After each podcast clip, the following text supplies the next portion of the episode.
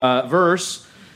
Here's what God's word says Paul, Silvanus, and Timothy to the church of the Thessalonians in God the Father and the Lord Jesus Christ. Grace to you and peace from God our Father and the Lord Jesus Christ. And so let's stop right there. And so, just by way of reminder, this is an epistle. Some of your Bibles say the epistle uh, of Paul the Apostle to the Thessalonians. An epistle is a letter. And so, the Apostle Paul is writing a letter to a certain church. And not only is Paul writing, but also we see some of his crew also. Silvanus is another name for Silas. So Paul, Silas, and then who else? Timothy. And then we're told who they are writing to in the next part of the verse to the church in or of the Thessalonians, correct? And so we have to stop and ask ourselves okay, who in the world are the Thessalonians? Well, if you're taking notes, um, in Acts chapter 15, the Apostle Paul began his second missionary journey. And remember, he was there in the church of Antioch, uh, Antioch of Syria, not Antioch of Pisidia or Turkey. This is north of Israel. Um, in this church, that is an amazing church. By the way, a great study to look at a, um, a church that pleases the Lord. This was a church that had really had the heart of God in many different ways, including missions. And this was a church that, that sent missionaries, that got behind missionaries. And by the way, that is a mark of a healthy church.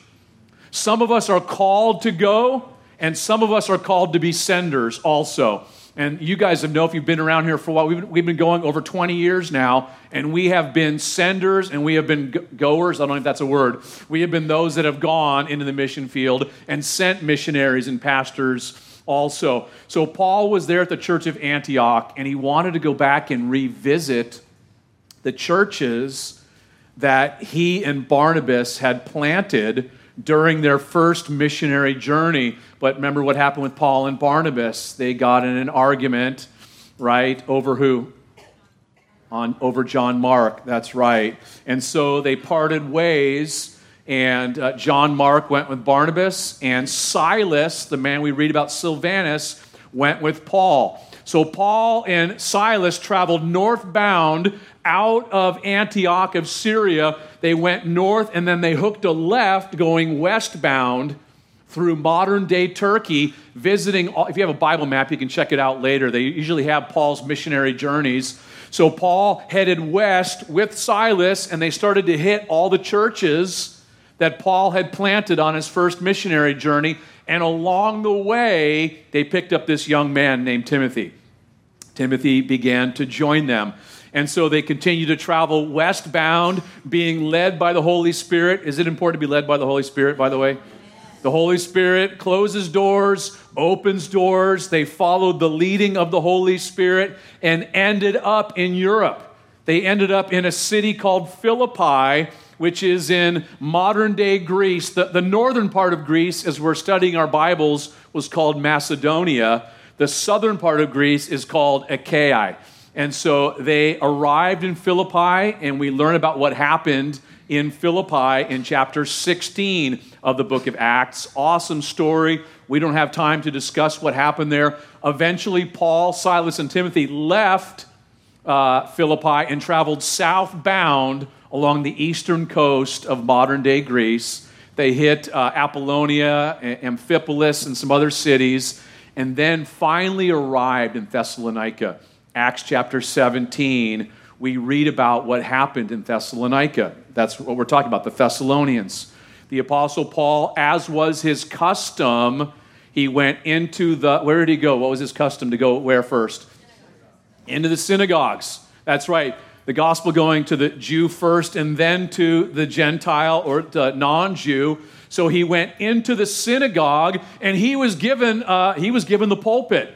I mean, think about Paul's credentials. Paul, who? Saul of Tarsus is here? Oh, we got to hear from him. We got to listen to this dude. And what happened? All of a sudden, he broke out the scriptures and he began to teach them about Jesus Christ. Awesome. And reasoning from the scriptures that Jesus is the Christ, that he suffered, died, was buried, rose again on the third day, that Jesus fulfilled all of those Old Testament prophecies concerning his first coming perfectly and completely. So he reasoned with them from the scriptures. Great example for us for three Sabbaths. Three, what is a Sabbath? Sundown, nope, sundown Friday to sundown Saturday is the Sabbath.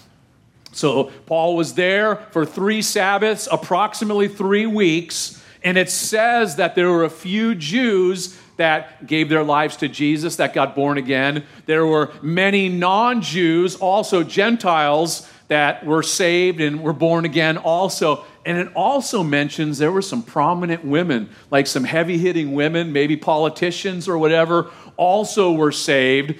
And then something happened. Those Jews, that did not believe, they were ticked off. And that happened a lot with Paul, didn't it? They were, they were ticked off, man. They were envy. It says they were envious of what was happening. And what did they do? They stirred up. If you got a king, anybody have a King James Bible? King Jimmy? It says they, they, they went and grabbed lewd fellows of the baser sort in the King James. That's where the King James really shines, doesn't it?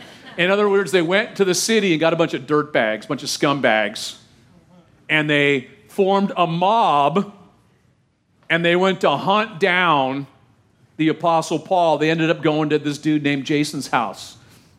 And that's probably where Paul, Silas, and Timothy were staying. They opened their house to the missionary team and they couldn't find him there. Jason and some of the guys got drugged uh, to the city council. They paid him off. And ultimately, the Apostle Paul had to leave town. He left with Silas, left with Timothy, and they began to continue to travel southbound. Um, down even further, the Apostle Paul ended up being in Athens, waiting for Silas and Timothy there. They finally came and arrived, and Paul was Paul was hurting inside because he had a concern for this brand new church and what was going on with them. His heart longed to be with them, to continue to disciple them. So, what did he do? He sent Timothy.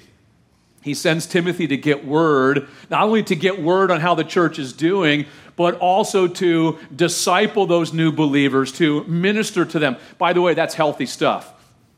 We're going to learn this morning and as we continue our way through uh, Thessalonians chapter 1 of what a healthy church is. We want to be in a healthy church, don't we? We are, listen, we are in a healthy church by the grace of God, by His Spirit, to His glory.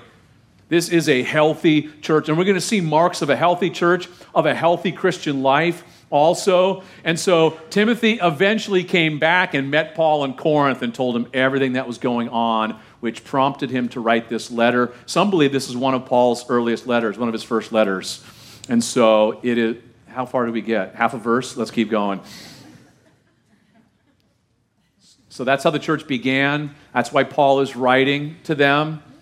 Um, Timothy came back, shared with him. There were some things he needed to shore up in their walk to help them out in their walk with the Lord. Total pastor's heart. It's awesome.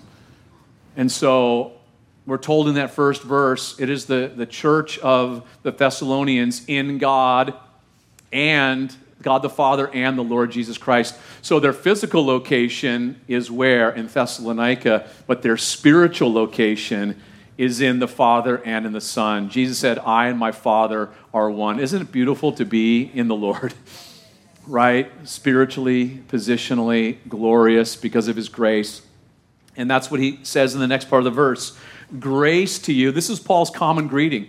You read through, the, through Paul's letters to the different churches, and this is how he would begin his letter. We don't say that much, do we, in our letters? Like, what's up, dude? Or, you know, this is so beautiful because, because it always comes in that order. It's always grace and peace. Gr- what is grace? Grace is God's goodness, His kindness, His blessing given to you and me. It's not deserved, it's not earned, it's not worked for. I love the acrostic um, grace G R A C E. God's riches at Christ's expense. I think that's a great way to remember it. All of the blessings, spiritual blessings, are ours because of what Jesus did for us by his grace. Amen? And it's important to be reminded it's always grace and peace because you can't experience peace without God's grace first. And why do we need peace? Why do we need peace this morning? Well, number one, there's two type, well, there's two types of peace biblically. We need to have peace with God, number one. Before we give our lives to Jesus, before we surrender to Him, the Bible tells us that we are at war with God. We are his enemies. Isn't it interesting? Because some people say, oh, everybody's a child of God, and we're going to hold hands and sing kumbaya and rainbows and unicorns and float around. No, no, no, no, no. You're either a child of God, or the Bible says straight up, First John, you're a child of the devil. And, you, and I learned that after I got saved. I'm like, wow, thank you, Lord. I never, I thought I was, I thought I was right. Check this out with the man upstairs. If you're calling him the man upstairs, listen, you need to, you need to repent and have a real fear of God and put your faith and trust in Jesus Christ. And realize, man, you're at war with him until you surrender in brokenness and realize that you've sinned and fall short of the glory of God. You've broken his law. You are guilty.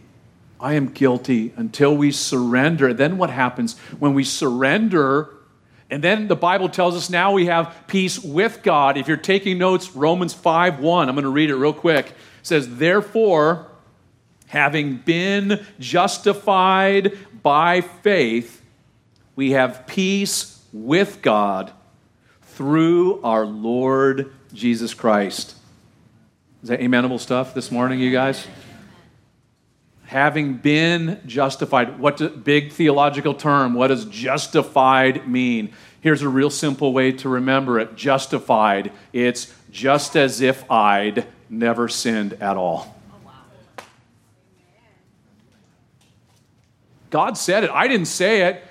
The Lord says concerning the new covenant in his blood, their sins and their lawless deeds I will remember no more. That's good news this morning, is it not? Justified freely, justified by faith, simply because we put our trust and faith in Jesus Christ for the forgiveness of our sins. We have peace with God, and it's through the Lord Jesus Christ. So there's peace with God when we surrender, but we can also experience the peace of God. Where does it say that? Philippians, uh, somewhere in there. Philippians 4, verses, I think it's 6 and 7, it's probably one of the most disobeyed commands in Scripture. You guys know what I'm talking about? Be anxious for a couple things. Be anxious for nothing. But in everything, is it up on the scoreboard here? Oh, you guys are cheating. You get, okay. but in everything, by prayer and supplication with thanksgiving, let your requests be made known to God. And here's a promise and the peace of, of God, which surpasses all understanding, will what? Will guard your hearts and minds through Christ Jesus. That's grace, man. And when we lose our peace, we let our guard down. We're no longer connected in prayer. We, are called later to, to pray without ceasing, to keep, the, keep the, the conversation going with the Lord, talking and listening. And the moment we don't, what happens? We lose our peace. We get our eyes on our problems, our issues, and other stuff. We talked about this Wednesday night. Were you all here Wednesday night?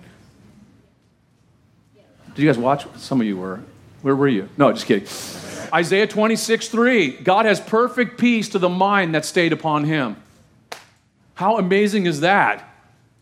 Perfect peace to the mind that is stayed upon him. And so Paul, Paul tells us grace and peace from who? The Father and the Son. That's where grace and peace come from. You're not going to find peace from the things in the world. If I just smoke another one of these, I'm going to have some peace, man. And then you got to do it again.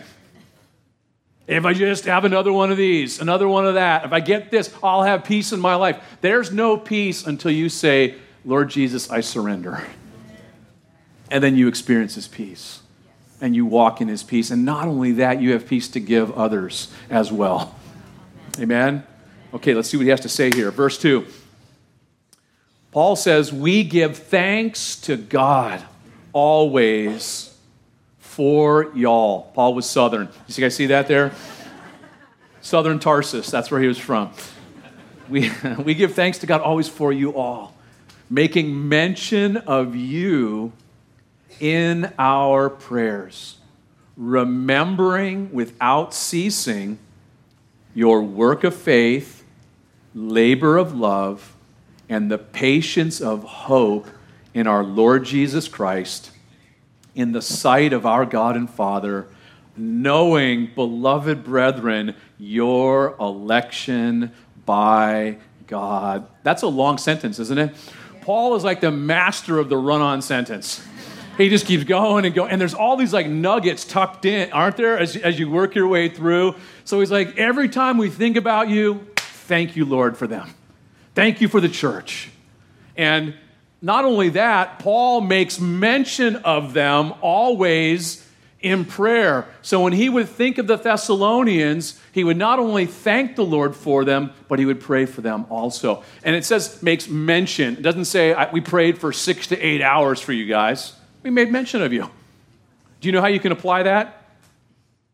Today, are you guys going to eat today? Anybody going to eat? No? Some of y'all? When you eat today, would you remember to just say, Lord, thank you for Calvary Chapel, West Houston. Would you bless my brothers and sisters? Real simple. You can do that every, if you want, every meal. Then we'll, we'll come to remember, we'll, we'll come to one another's remembrance more than once or twice. Why is Paul so thankful? What does he say? Why is he thankful? Why, are they, why is the team, the crew, thankful for them? Well, he says, We remember without ceasing, we're, we're continually thinking about you and three things specifically, and I would say this morning, these three things are the building blocks of a healthy church faith, hope, love, or faith, love, and hope. Do you guys see that with me? Paul uses that over and over in the New Testament faith, love, hope. And so, number one, he's remembering their work of faith. And so, a work of faith, the things that they were, they were, they set out to do they set out to do trusting the Lord. The things, the ventures or adventures they took, it was simply trusting in the Lord. When they would do the good works that God had prepared for them, they were doing it trusting in the Lord. If you're not trusting in the Lord, who are you trusting in? Yourself, your flesh, your own strength, your own wisdom, your own might. And the Lord simply, what pleases Him is that we would trust Him. Correct? Without faith, it is impossible to please God. It's simple. He wants us to just trust Him. I would say it's impossible to please people. I would say it's even impossible to please yourself, too. But listen, Jesus is not hard to please. He simply wants us to trust Him. Are the steps of faith you're taking, are you still taking them this morning? Are you still taking steps of faith? Ventures of faith? You know you when you're outside of your comfort zone, you know you're walking by faith. I may sign up for this home fellowship, I don't know yet. People may get to know me. Rut row. They might find out how I really am. Big whoop, we're all a mess. Like, get over yourself.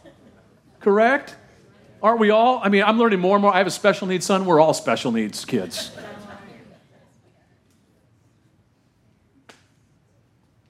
We all need the Lord and we all need one another. I mean, just do one study, one study of all the one another statements in the New Testament, you'll be blown away, man. You can't do one another statements if you're isolated and a Lone Ranger Christian. You need to be plugged in to the family of God. And we are called to good works, by the way.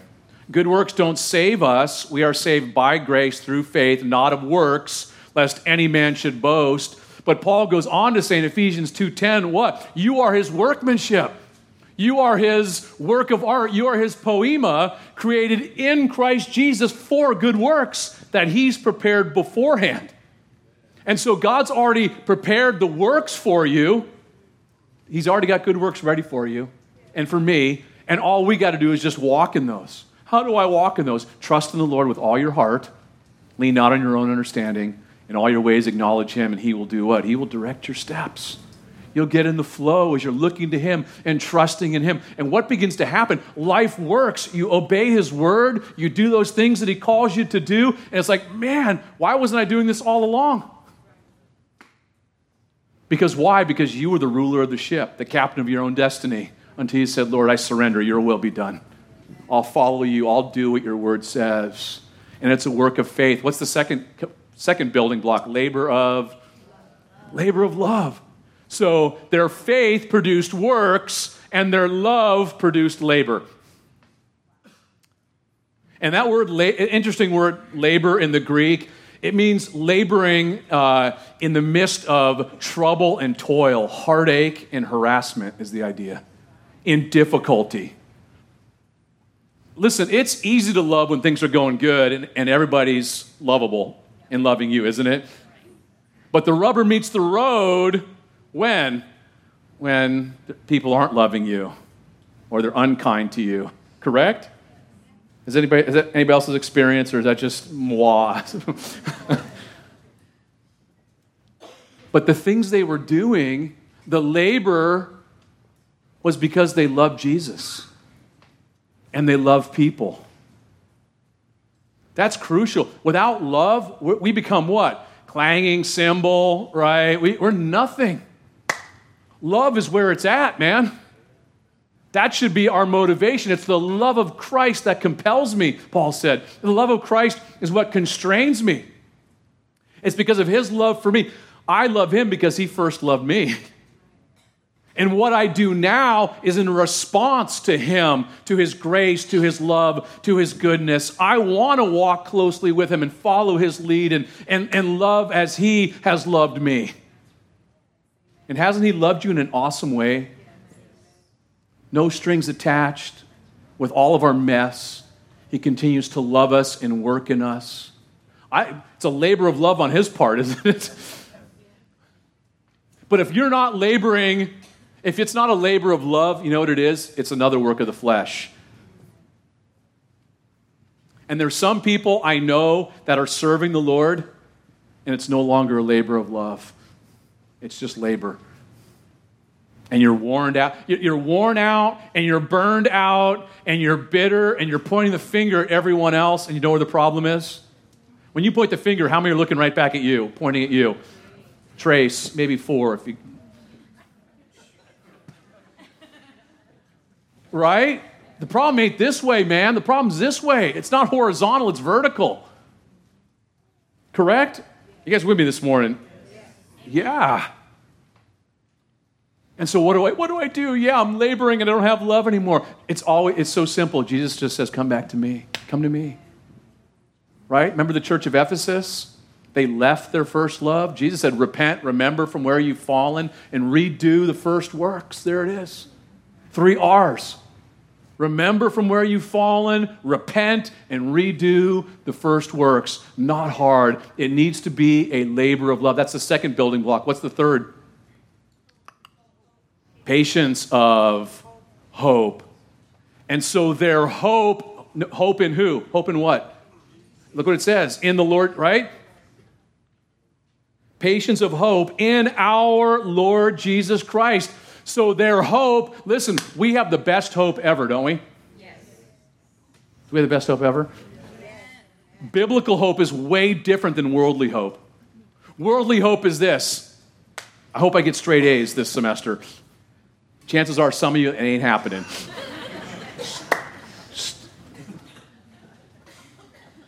Maybe. Right? That's worldly hope. Or, I hope I strike it rich. I hope I win the. Well, you guys don't do that. That's bad stewardship, correct? You guys don't do that. But if I did, and I win the 10 million, I'll give 10% to the church. Listen, if you win 10 million, we want half, not two. No, just kidding. Just, just, just, just a joke. Don't write me. Don't call me. But that's worldly hope. I, am going to strike it rich. I'm going to make this deal. I'm going to. Listen, biblical hope. Biblical hope, here's a simple definition it is the absolute expectation of good. Why? Because it's not based upon uh, temporal, it's, it's based upon the eternal, it's based upon our Lord Jesus Christ and his promises to us. Listen, I can have patience, which is the word hupam, remember hupomone in Greek. It sounds Italian, doesn't it? Give me a scoop of that hupomone. hupomone, it means to bear up under, to endure, to keep going. I can keep going because I have hope in Jesus. My hope is not in me. My hope is not in my circumstances. My hope is in the Lord. You know what I'm saying? And I know He's not going to let me down because He promised me that He's going to work all things together for good because I love Him. And I've responded to His call. That He's begun a good work in me and He's going to see it through till, the, till His day, till He shows up, or I'm with Him. And so I can be patient when I'm going through difficulty and hardship. I can endure because I have biblical hope. I have glorious hope, and my hope is in the, my living Lord Jesus Christ and in His Word and His promises. Amen. But he, he also snuck a little another phrase in there. Look what it says in that verse. In the sight, so they, Paul says, we remember without ceasing your work of faith, labor of love, patience of hope in our Lord Jesus Christ. And then he says, in the sight of our God and Father. Isn't that interesting? He, he reminds them that God's watching. Do you know that God sees? That can be either really comforting this morning or really convicting. You know what I'm saying? Do you know the Lord sees everything? No? You guys know that He sees everything? Hebrews 4 13. And there is no creature hidden from his sight, but all things are naked and open to the eyes of him to whom we must give account. And so the Lord sees everything. Why is that so important? That reminder. It's great to be reminded the Lord sees everything. It keeps us in a place of, when we have an awareness of his there-ness, it keeps us in a safe place. Because when do we get in trouble? When do you get in, when do you when do you sin? What do you do typically sometimes? I look left, I look right, look backwards. I don't look up. Correct? No temptation has seized you except which is common to man, and God is faithful. He will, he will provide a way out that you might stand up under that temptation. He provides the, the way of escape. Right? And what do we do? We lose that awareness of his there-ness that he sees, he knows. Are you with me? Or is this just something that happens to me once a decade? no. We do that, don't right? We forget that he sees, and Paul reminds them it's in his sight, he sees. And again, it's comforting to know that. Because if you're being done wrong, guess who else sees? The Lord sees. When you're struggling, He sees, He knows. When you're going through difficulty, you're not all alone. He sees, He knows, He's with you. Promise to never leave you nor forsake you. Paul's reminding them of that. It's a great reminder. And not only that, he says, My brethren, beloved, do you know that you be loved by God? He reminds them, look at that, knowing, beloved brethren, your election by God. He reminds them, you're special, brothers and sisters. That you are loved by God. You are loved, let me, let me put it in a different way. You are loved with an everlasting love, the Bible says. How do I know? I'm struggling. He loves me. He loves me not. He loves me. How do I know? How do you know? 1 John 3:16 by this we know love that he gave his life for us. One look to the cross tells us and reminds us of how much He loves you, that He was willing to give His life to save you and rescue you and make you His very own. But not just that, He also says, My beloved brethren, remembering your election, you're elected, you're chosen. Amen? Well, do, what do I choose or am I chosen? What's the answer, Pastor? Yes.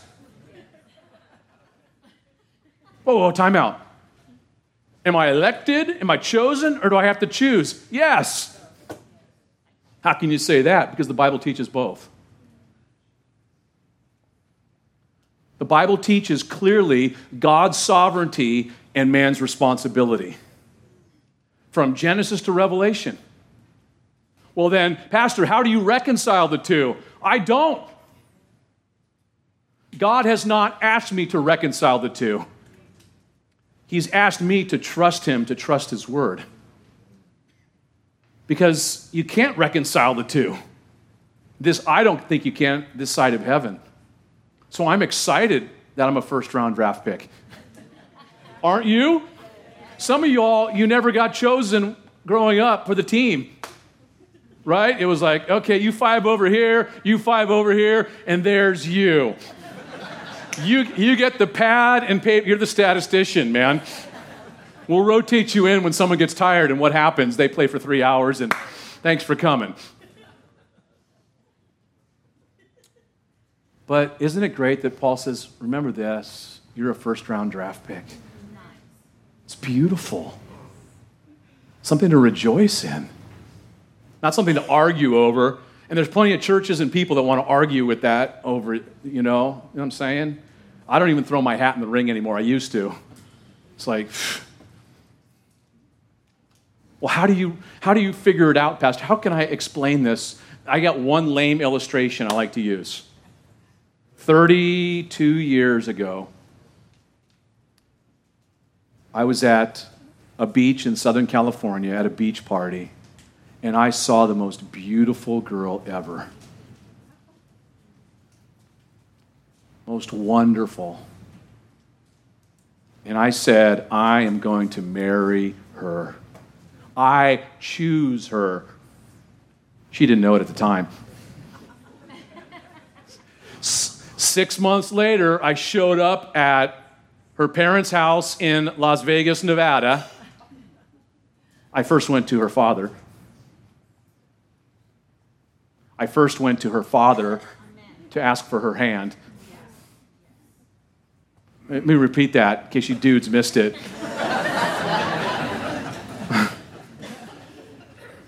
She had no idea I was there. I went to her father first to ask for her hand. I waited out back and she came out and she's like, What are you doing here? And I said, I want to live the rest of my life with you. I am in love with you. And what did she say? I said, Will you marry me? What you know, she said, No way, Jose. No. No, she, she said yes. I chose her, yet she still chose me. Amen? And so both work together. I know it falls short on a lot of levels, but that's how my two brain cells work to help me understand. Look what he says next to verse 5. Paul goes on. This is so good because he's going to talk about not only the building blocks of a healthy church, but some of the marks of a healthy church. And it says in verse 5 For our gospel, the good news, did not come to you in word only, but also, notice this, in power and in the Holy Spirit and in much assurance, as you know what kind of men we were among you for your sake. And you became followers of us and of the Lord, having received the word in much affliction with joy of the Holy Spirit, so that you became examples to who? To all in Macedonia and Achaia who believe from for from you the word of the Lord has sounded forth where to? Not only in Macedonia and Achaia, but also in every place. Your faith toward God has gone out so that we do not need to say anything, for they themselves declare concerning us what manner of entry we had to you, and how you turned to God from idols to serve the living and true God, and to wait for his Son from heaven, whom he raised from the dead, even Jesus, who delivers us from the wrath to come. Amen. So, Paul reminds them, right, of what it was like when he came. And he says, When we came, we shared the word of the Lord with you. We shared the gospel, the good news with you. And so, for God so loved the world that he gave his only begotten Son, that whomsoever believes in him shall never perish, but have everlasting life. Jesus Christ came to save sinners. He has, that's all he has to work with, every one of us. We've all sinned and fall short of the glory of God. And God sent his Son not to condemn the world, but to save the world. And Jesus went to the cross willingly laid down his life and suffered the punishment for our sins. He to absorbed the wrath and punishment that we deserve for our sins as he hung on the cross. He suffered, died, and was buried, and rose again on the third day, demonstrating that everything he said is true and that he is God and you need to repent and put your faith and trust in Him in order to be saved. Paul came and shared that. A simple gospel message. And then what did the Lord do? Paul and the crew, Silas and Timothy, they shared, and then God provided the supernatural. Did you guys see that? our, the word, the gospel didn't come in word only, but also in power. And I want to remind us the Apostle Paul said in Romans chapter 1, he said, I am not ashamed of the gospel of Christ, for it is the power of God to salvation for everyone who believes, for the Jew first and also for the Greek. The power's in the gospel, gang. We're, called to simply share, to, to, uh, to communicate the good news with, to others. And if you've been saved, if you've been born again, you have a testimony of what the Lord has done. And you've experienced his power, have you not, in your life? The life changing power of the Lord Jesus Christ. Have you guys experienced that? Or? Yes. it's, a, it's a miracle. Listen, the, the new birth is a miracle. I think it's the greatest miracle. If any man be in Christ, he's a new creation. The old has passed away. Behold, the new has come. I was once blind, but now I see. I was dead, but now I'm alive, and Jesus made me alive. I was dead in my trespasses and sins. And so the word came not only in word, but in power. I would also say there were miracles and signs and wonders that happened. How do you know that? Well, he tells us it, the word came in power. It tells us, you remember in Mark chapter 16 what Jesus said to his uh, disciples? Mark 16, to his disciples, to his committed, to his committed followers. Are you guys committed followers of the Lord Jesus Christ? Not the rest of the room. Are you guys committed followers of the Lord Jesus Christ? then this instruction's for all of us. What did Jesus say to his committed followers before he took off back into heaven? He said to them, Go into all the world and preach the gospel to every creature. Isn't that interesting? Not you and the, you and the world go to church, you and the church go to the world. Well, I can't. I can't leave. I got this going. Just go to Walmart, man. You guys ever been to Walmart lately? We got people from everywhere. Like, it's amazing. It's almost as if God is saying, if you don't want to go, then I'll bring them to you.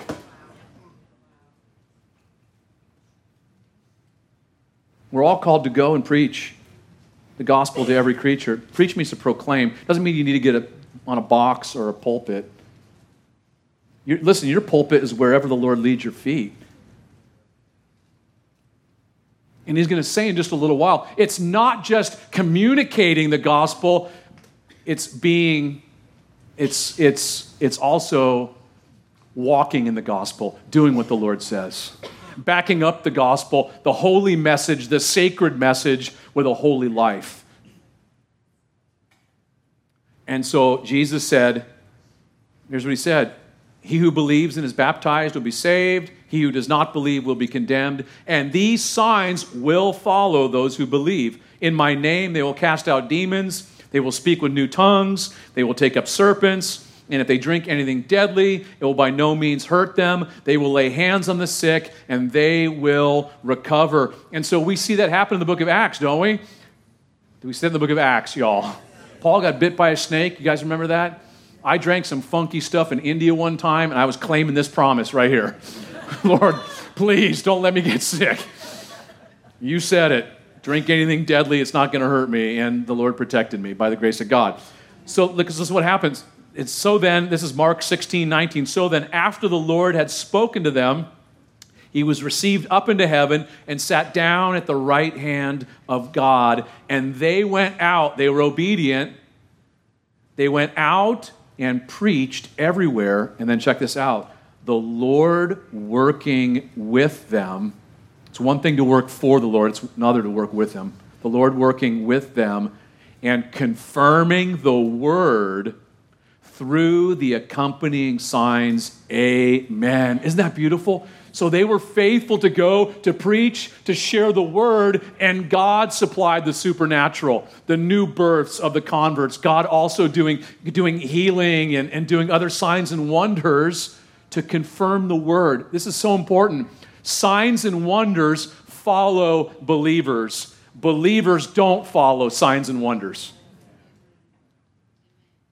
You know what I'm saying? I just got a text. Jesus' face is on a, on a tortilla down in Hermosillo. Should we go? Oh, we got to go. It's a sign. Really? Believers don't chase after signs and wonders because if, if that's your deal, if that's your, like, I mean, listen, if that's your whole uh, vibe or whatever you do, you will never be satisfied because signs and wonders do not produce a lasting faith. They create a vacuum or a hunger for more and bigger and greater. Faith comes by hearing, hearing by the Word of God. I am not down on signs and wonders. God always does radical stuff here at this church, and everywhere we go, the Lord has confirmed His Word with accompanying signs and wonders, and I am so grateful for that. But I don't need my, the hair on my back of my neck to stick up, to be excited about Jesus. I'm in love with him because he loved me first. And so God was confirming his word in Thessalonica, not only with power, but also, what else does it say? In the Holy Spirit. Does it say that? But also, and in the Holy Spirit. So the Holy Spirit was doing what? His job as they were sharing the word the Holy Spirit, what's the Holy Spirit's, what's one of his jobs? To convict the world of sin, righteousness, and judgment to come, right? You guys see that? Is it up on the scoreboard too? I see everybody peeking up there.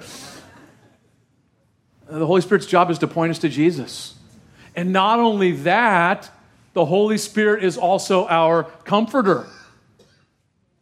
These people received the word in much affliction with joy in the Holy Spirit. They were excited, even though they were getting harassed, hassled, maybe even getting a beat down. And what was the Holy Spirit doing? Bringing comfort to them in their affliction. And not only that, as Paul was teaching, as they were sharing the Word of God, the Holy Spirit was doing what, what else does the Holy Spirit do? Guiding them into all truth. John 14, 15, and 16. Jesus teaches us about the ministry of the Holy Spirit, man. How cool, can you guys dig that? How awesome is that? He helps us to understand the ministry of the Holy Spirit. That's what's happening at Thessalonica when Paul and the gang are there. They're just sharing the word. They're just loving the people, and God's providing the supernatural. Listen, a healthy church, listen, a healthy church, it is a supernatural church. Listen, if you can explain it, then it's not the Lord. You know, there's, there's been people that have come to our church or know about our church, and they say, I don't even know how y'all exist. You don't send around the chicken buckets every Sunday? You know I'm talking about? Chicken buckets. Some of you guys have been to churches where it's next seven weeks is God's going bankrupt and you got to dig deep. Chicken buckets are coming around, you know, second or third time. No thermometers on the walls. loose leadership. Not loose in the sense of loose character or loose morals, but loose bureaucracy.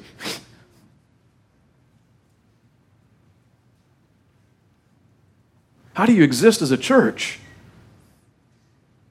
There's only one explanation. Guess what it is? It's the Lord. You don't do demographic studies? You don't wear a suit? What's the matter with you?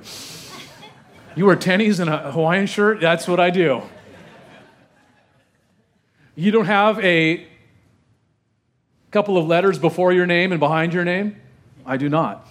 P, you talk about PhD? Is that what you're talking about? Piled high and deep? I don't have that. No. I'm not down if you do have a PhD. That's killer. Great. Good for you. Hallelujah. Make sure you use it to the glory of God. It's the Lord.